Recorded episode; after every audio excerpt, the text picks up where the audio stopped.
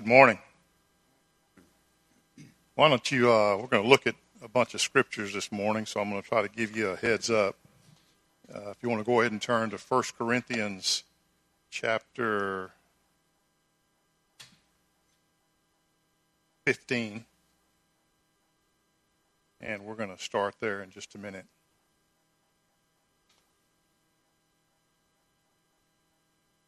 You know, I don't know about you, but uh, I have enjoyed the last few weeks in looking at in the Old Testament the types and the symbols and the feast, and I had been wanting for quite a while to teach on the feast and just never had the freedom to do it. So it kind of weaved itself into this that we were talking about of where God is at. and uh, but I want you to, it's interesting to see the things that God brought forth that pointed us to Jesus. And, and we just skimmed the surface of Jesus in the Old Testament. I mean, we just, we just hit the highlights. Everything in the Old Testament points to Christ and who he is and God revealing him to us. But I want you to listen to me very carefully this morning to this first statement. In fact, I'm going to have you repeat it with me in just a minute. Because all of that, everything that we saw, everything that was revealed, brought us to a new place. Okay? So here's the statement There are no more symbols.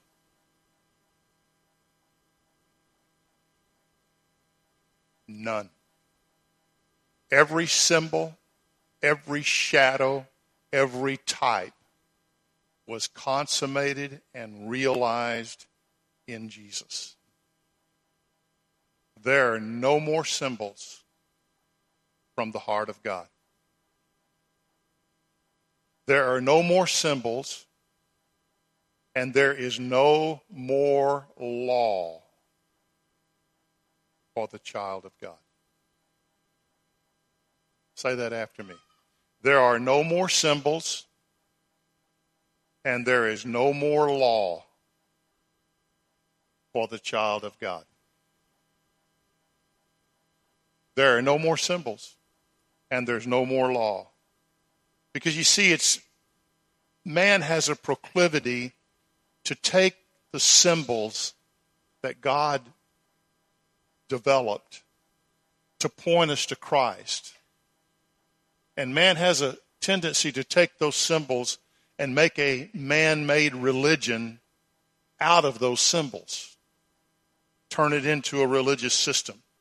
And they have nothing to do with Christ. And the reason, even though God created those symbols, they were for a purpose to point us to Christ. When we find Christ, there are no more symbols. There is no more type, and there is no more shadow, and there is no more law. Because the reality is here. And the best difference is having a picture of your wife or having your wife.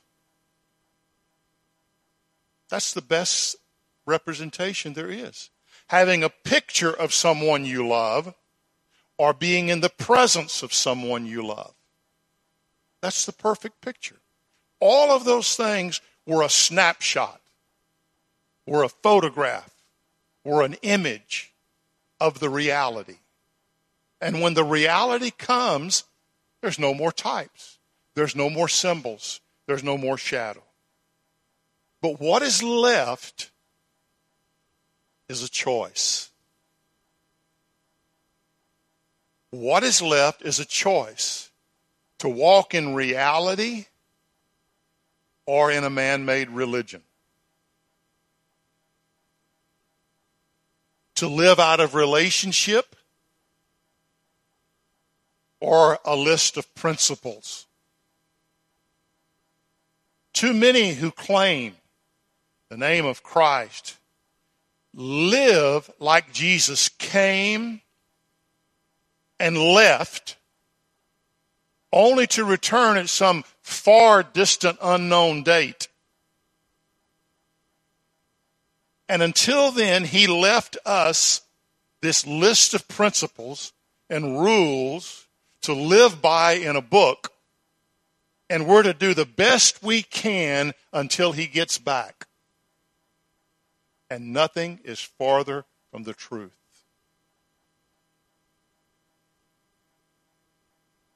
He did return already. Look with me in 1 Corinthians chapter 15, verse 40. Uh, well, 1 Corinthians chapter 15. He said, uh, verse 40, there are heavenly bodies, earthly bodies. The glory of the heavenlies one, the glory of the earthly is another. There's one glory of the sun, another glory of the moon, another glory of the stars, for star differs from star in glory so also is the resurrection of the dead. It is sown a perishable, perishable body, it is raised an imperishable body. It is sown in dishonor, it is raised in glory. It is sown in weakness, it is raised in power. It is sown a natural body, it is raised a spiritual body. And he's giving the picture of the resurrection of Christ and his body. And he says, if there is a natural body, there is also a spiritual body. So also it is written the first man, Adam, became a living soul. The last man, Adam, became a life giving spirit. When God breathed into man, it says, and to Adam, he says, he breathed the breath of life in him, and man, Adam became a living soul. Right? That's Adam. But he says the second Adam went through something that resulted in him now being a life giving spirit. That's Christ. He is back as a life giving spirit. Now look with me in Acts chapter 2. Peter tells us how this happened in verse 32. This Jesus, God raised from the dead, to which we are all witnesses. Therefore, having been exalted to the right hand of God, having received from the Father the promise of the Holy Spirit, he has poured forth this which you both see and hear. There was a process that was taking place.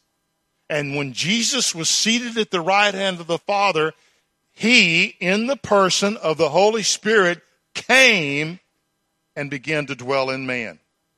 Look in 1 Peter chapter 2. He gives us even the bigger spirit, bigger picture. He did return in the person of the Holy Spirit, and he took up residence in his children, making them living stones, which make up the temple of God on earth. That's what I was saying as we talked about Acts chapter 2. The most miraculous thing about Acts 2 is not that they spoke in tongues.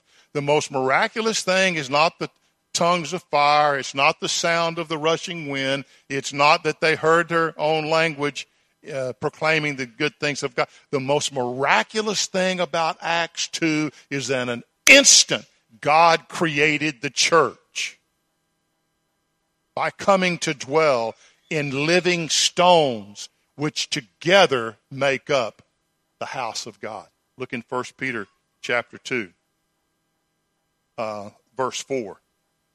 For if God did not, wait a minute, I'm wrong one. 1 Peter chapter 2, verse 4. And coming to him as to a living stone, which has been rejected by men, but is choice and precious in the sight of God, talking about Jesus. You also, as living stones, are being built up as a spiritual house for a holy priesthood to offer up spiritual sacrifices acceptable to God through Jesus Christ. Now, one more 1 Corinthians chapter 3.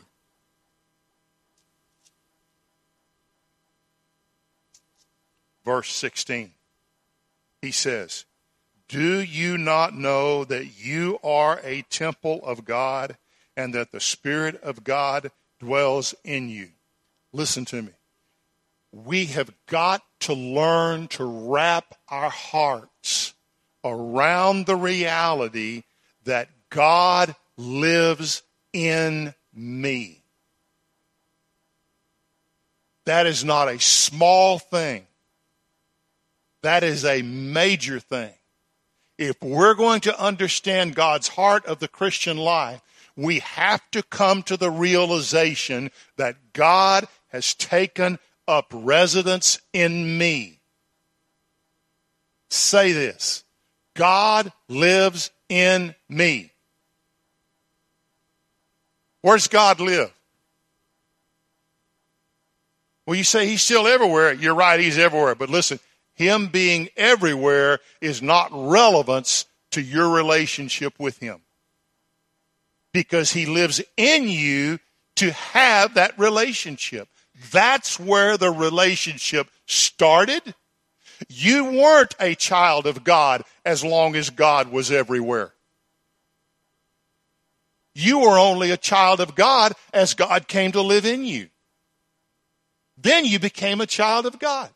His presence in me makes me a child of God. His relevance is significant when I, I mean, his, his, his omnipresence and omniscient is significant when I want to understand who he is and what he's like. But when it comes to knowing him in relationship, it's he lives here in me. And I've got to wrap my heart around that. And, and I, I, I'm, I, I'm concerned sometimes that the words of the two men who appeared to Jesus, I mean, who appeared to the disciples after Jesus ascended, are still relevant today. Remember, Jesus goes to the Mount of Olives and, and he said, You know, lo, I'm with you always, even to the end of the world. Poop, he leaves. How weird is that? And then these two men show up and they say something to the disciples.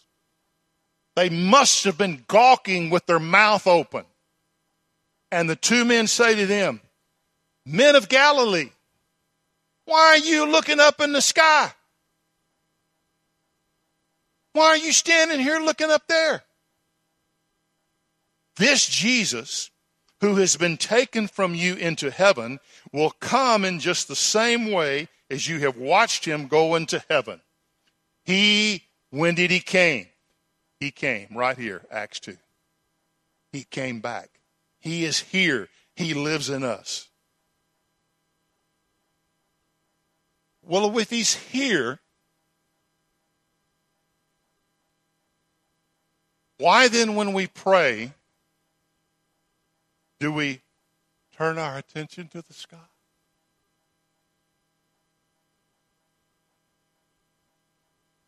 If he is here, why, when we talk to God, do we direct our conversation into the vast unknown and then always have the doubts Am I being heard? Did, did, did, it make it? Have I been good enough this week that I was able to get my prayers past this huge expanse between where I am and where God is? Have I messed up this week and they just, you know, boop, one right here? What? Jim McDaniel butt called me. Where's he at? I thought I turned that off. Okay.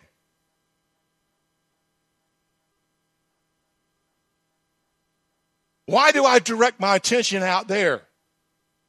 Why? when we make daily decisions and choices. This is where the water hits the wheel. This is where the rubber hits the road. Why then, when we make daily choices and decisions, do we make them on the idea that God is way up there somewhere, disconnected, uninterested, and absent from my actions today. Like He didn't see me do that. He didn't hear me say that. He doesn't care about the way I look. He doesn't care about the way I dress. He doesn't care about my posture and my attitude. He's up there busy with China or busy somewhere else in the world. Why do we make our decisions and choices like he's uninterested, like he's d- divorced, separated from us? Listen, one of the most common tricks of the accuser of the brethren is to convince us that there is still a veil between us and God. Remember when the Jesus died and the veil was torn in the temple? That was the separator. That was the division. Well, he still tries to convince us there's a veil, only this time the veil is distance. God's way out there. I'm here. He's not interested. I don't know if he's here. I don't think he, well, I don't care. And I've got to try and I've got to strive.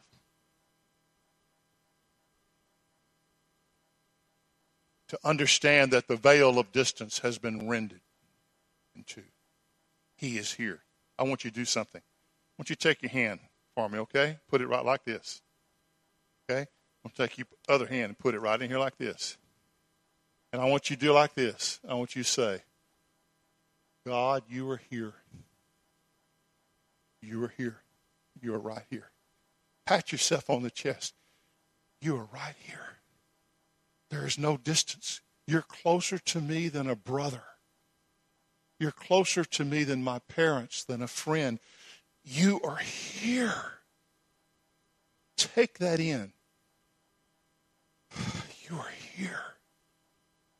You're not distant. You're not removed. You're not way out there in space somewhere. You are here.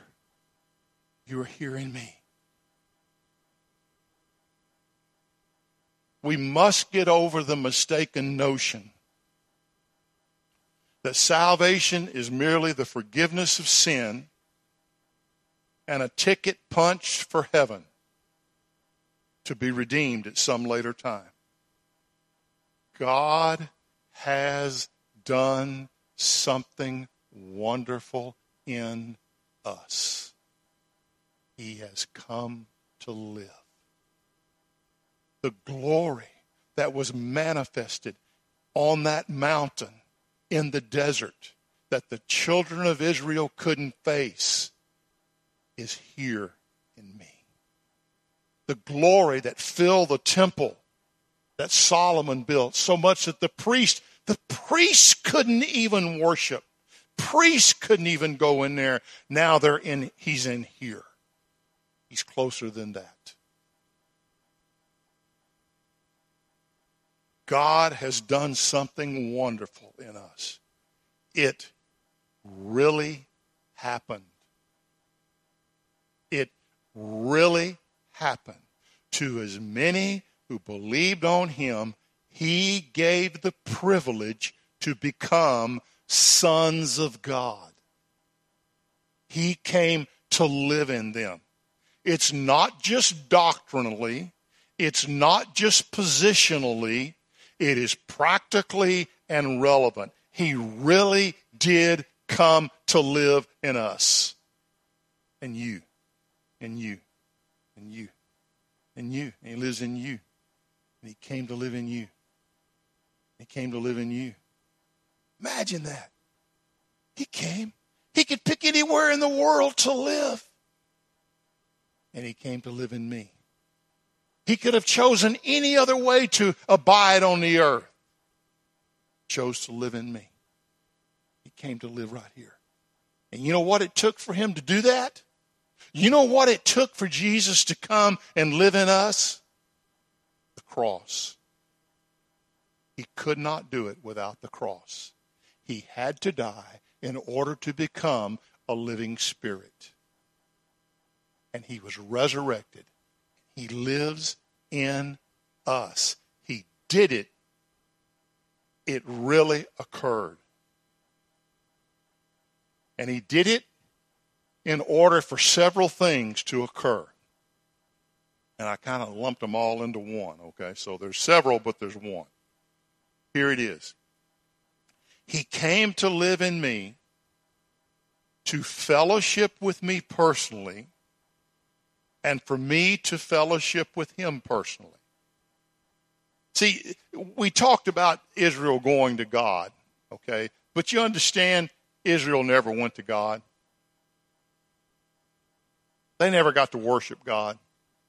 It was always vicariously through a priest. And only one of the priests, once a year, could go in where God's presence was. So Israel never really fellowshipped with God. They did it through the priest. And they did it through their sacrifices and they did it through their offerings, but they never could come into the presence of God and just say, Whoa, man, I'm here. This is awesome. Never. You know why he came to live in me? So that I could have that with him and he could have that with me. That we could fellowship. What the Father, I get this, what the Father, what the Son, and what the Spirit were doing in eternity before time or creation, He has invited us into.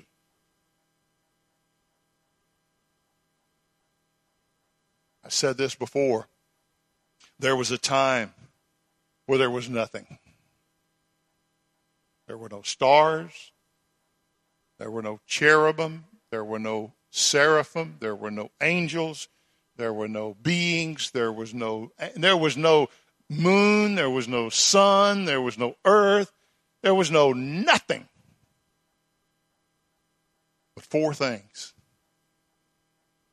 God the Father, God the Son, God the Spirit, and fellowship between those three. A relationship between those three. They didn't need nothing, they were self sufficient. They beheld one another, they beheld each other's glory, they loved each other, they were intimate with each other. Never a moment of jealousy, never a moment of dissension, never a moment of bitterness, never a moment of anything. There was Four things the Father, the Son, the Spirit, and fellowship.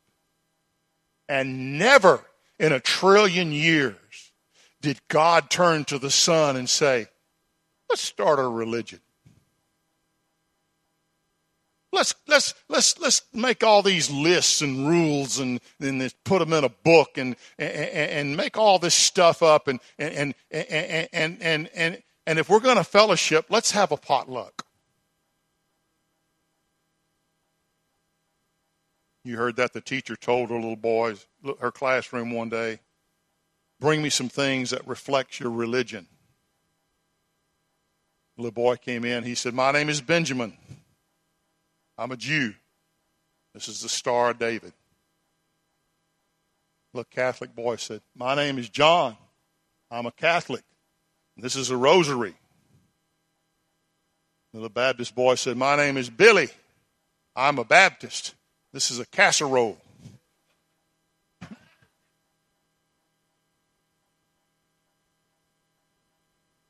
Never in a million years, never in eternity, did the Father turn to the Son and say, you know, let's, let's make a list. Let's start a religion to abide by.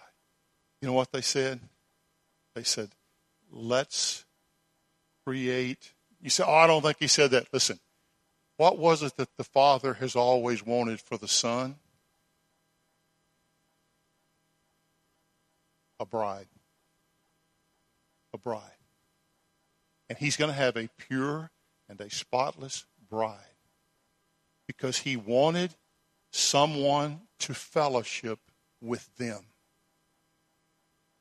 to have relationship with them, to have intimacy with Him. That was His heart from the very beginning. He did it in order that we can fellowship with him and he can fellowship with us. 1 Corinthians 1 9, and you can look these up, says, God is faithful, through whom you were called into fellowship with his Son. What's your calling? Fellowship with the Son. What's the calling on your life? Preacher? Teacher? What is it? No. First and foremost, the calling is that you fellowship with the Father. with the Son. Read it again. God is faithful, through whom you were called into fellowship with his Son, Jesus Christ, our Lord. Now listen, 2 Corinthians 13, 14. The grace of the Lord Jesus Christ and the love of God and the fellowship of the Holy Spirit be with you all. Three things he says. Want the grace of Jesus to be with you. Want the love of the Father to be with you.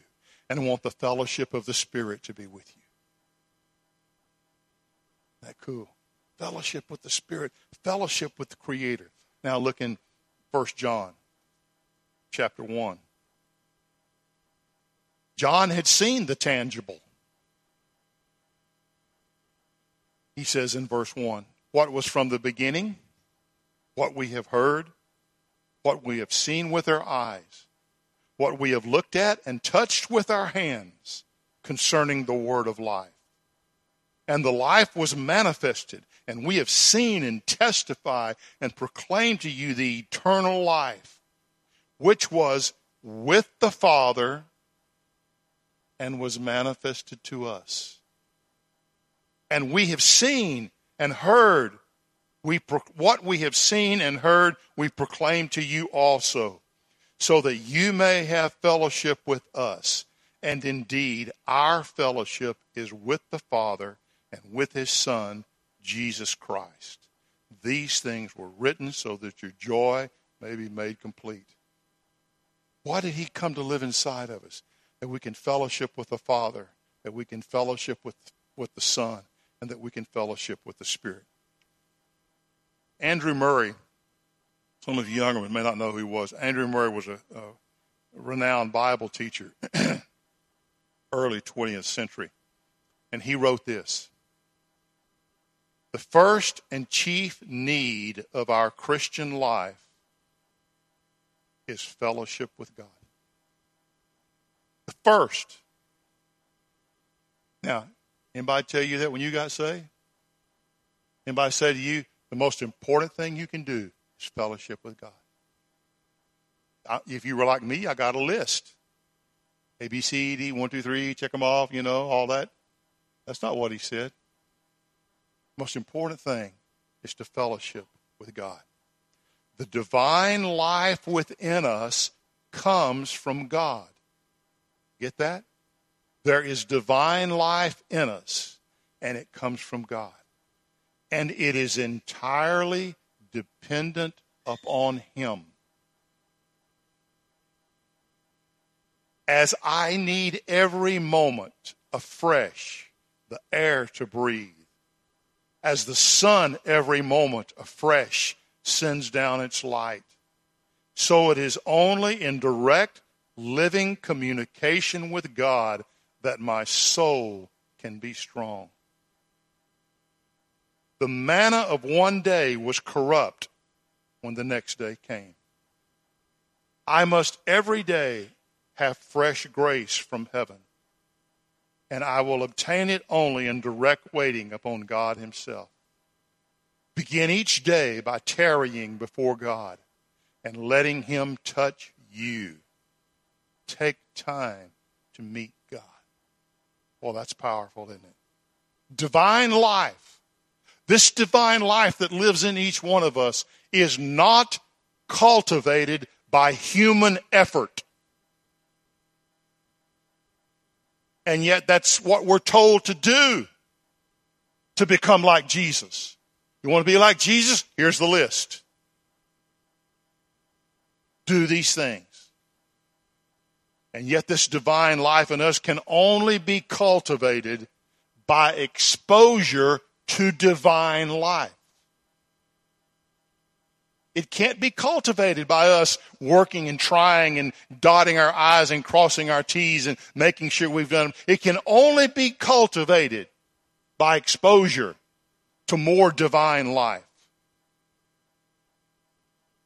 What the Father, the Son, and the Spirit had in eternity he desires that we enter into that as well.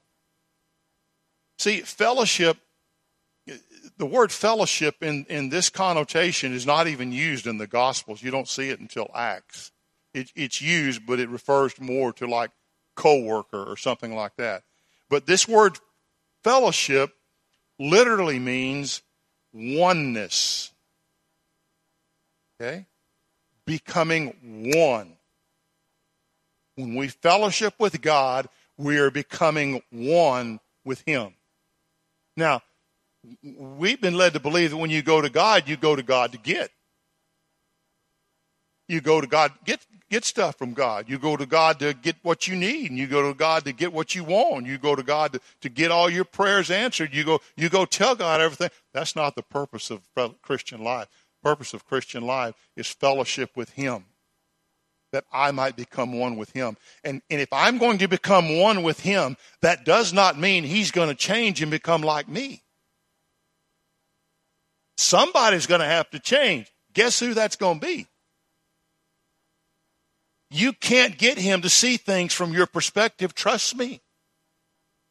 You can't get him to buy into your dreams and your vision and your goal and your agenda and your plan. He's not interested in it because he knows nothing outside of his will will bring integrity to the earth. Nothing outside of that will do that. Fellowship in Scripture implies oneness. John 17. We don't have a record of Jesus asking the Father for much. Not a whole lot. But in John 17, verse 20, he's praying to the Father, and the disciples got to hear him.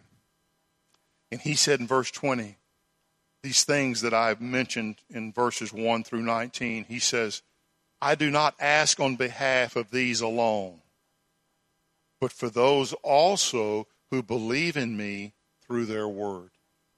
Who is that? That's us. Jesus prayed for us. Isn't that awesome? Jesus went to God and asked God for something for us. Bigger bank account, new Cadillac, lots of wealth. No.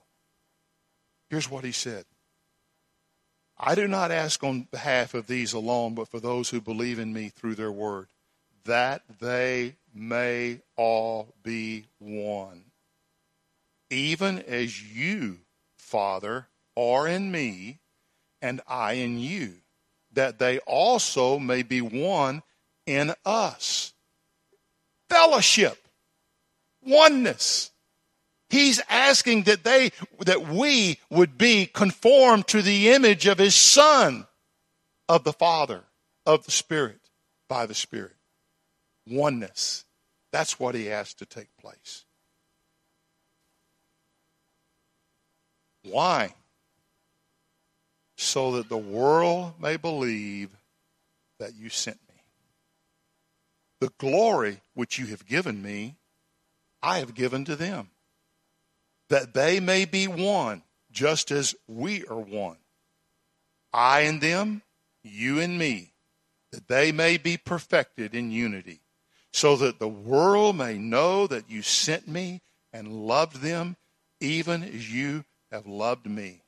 Isn't that awesome? What a wonderful picture. God, I'm praying that they'll be one with us so that the world will know that I am who I've said I am.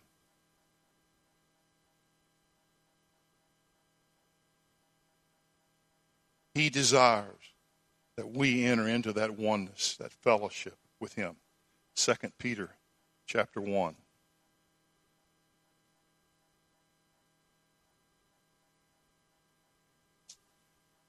Verse 4 For by these he has granted to us his precious and magnificent promises, so that by them you may become partakers of the divine nature.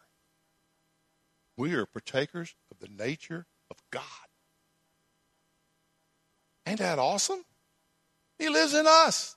He came to put his nature inside of us, having escaped corruption that is in the world through us.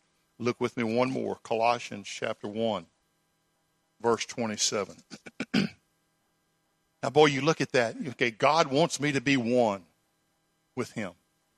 He wants the glory that was in Him to be revealed through me. He wants the glory that He and the Father beheld in each other before the foundation of the earth. He wants that glory to be revealed in me. What possible hope do I have of ever realizing that? Well, if it's up to you, none. None. There is nothing you can do to produce the glory of God. There is nothing you can do to reveal the glory of God.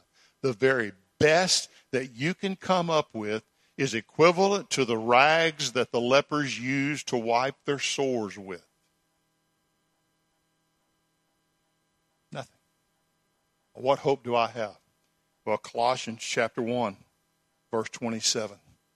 To whom God will to make known what is the riches of the glory of this mystery among the Gentiles, which is Christ in you, the hope of glory. What hope do I have of seeing Christ revealed in me? My ability to memorize Scripture, my attendance at church, my ability to speak in tongues, my ability to win people to Jesus. Is that my hope? No. The only hope I have is Christ in me. Christ in me. That's the hope of glory. Jerry Coulter, who wrote that wonderful book, Beholding and Becoming, made this statement. The Greek for this word is koinonia, by the way, and he uses that Greek word when he makes this statement. Koinonia is something that happens to you. Okay? Koinonia, fellowship, is something that happens to you.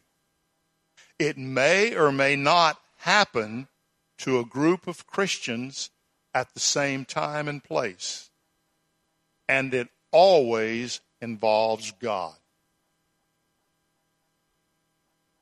Now, watch. Here are two people, okay? Sally and Craig. You'd think you got to have two people to have fellowship. Fellowship with yourself? No. What he's saying is fellowship does not necessarily require a group of people. As a matter of fact, one person can be sitting right next to the other person, and one person is having fellowship with God, and the next person ain't got a clue. As a matter of fact, the one who's not is probably going to sit in judgment of the one who is. What do you think you're doing?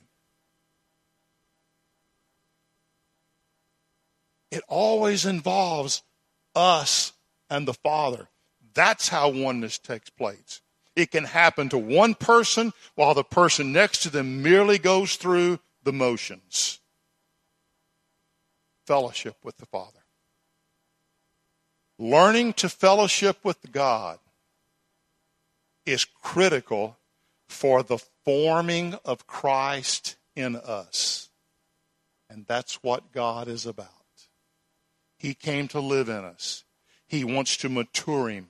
He wants to grow him. He wants to enlarge him. He wants to build him up. And it is only done in the presence of the Father in fellowship as he brings me into oneness with him. That's what John, 10, John 17, 21 says. It's how we get to know him. Not through information, but being in his presence. I mean, most of us have got more information about God than we can shake a stick at. And I'm so, I, I think we, no, I'm not going to say that. That'd be critical.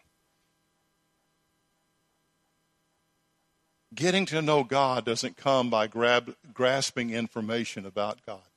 Getting to know God comes from fellowshipping with God, and He brings me into His likeness and he gets credit for it. It's how we learn to live out the responsibility of being a co-worker. We are co-workers with God. one with him in purpose as a co worker. I'm called to work for God, then you're in a mess. We are not called to work for God.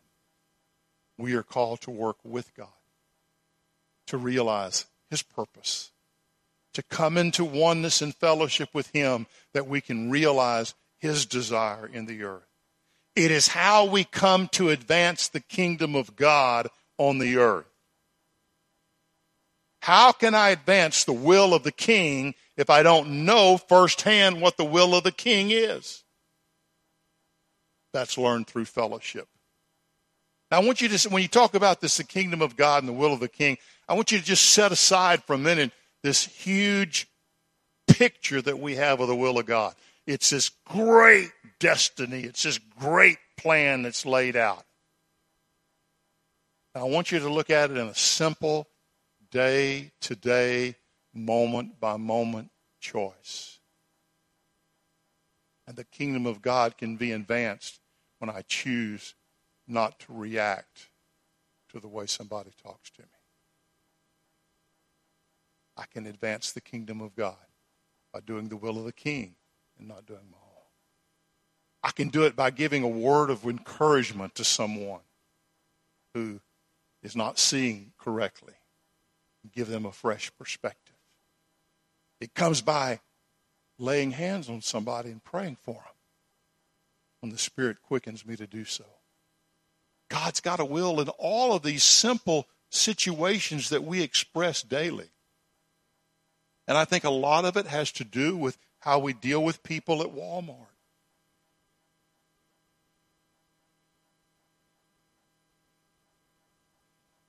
And in life.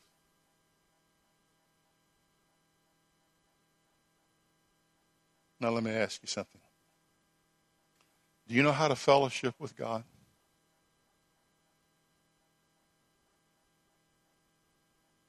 We're learning where He's at. Remember the original one of the original questions we asked way back 12 messages ago or 13 is where's God and how can I get to know him? But now we know where he is. We now know where he resides. Do you know how to fellowship with him? Where He is? Do you know how to get in His presence, be in His presence, live in His presence, walk in His presence, talk in His presence, and fellowship with Him? Is your Christian life more about do's and don'ts than it is about fellowshipping with the Father? I've said this before.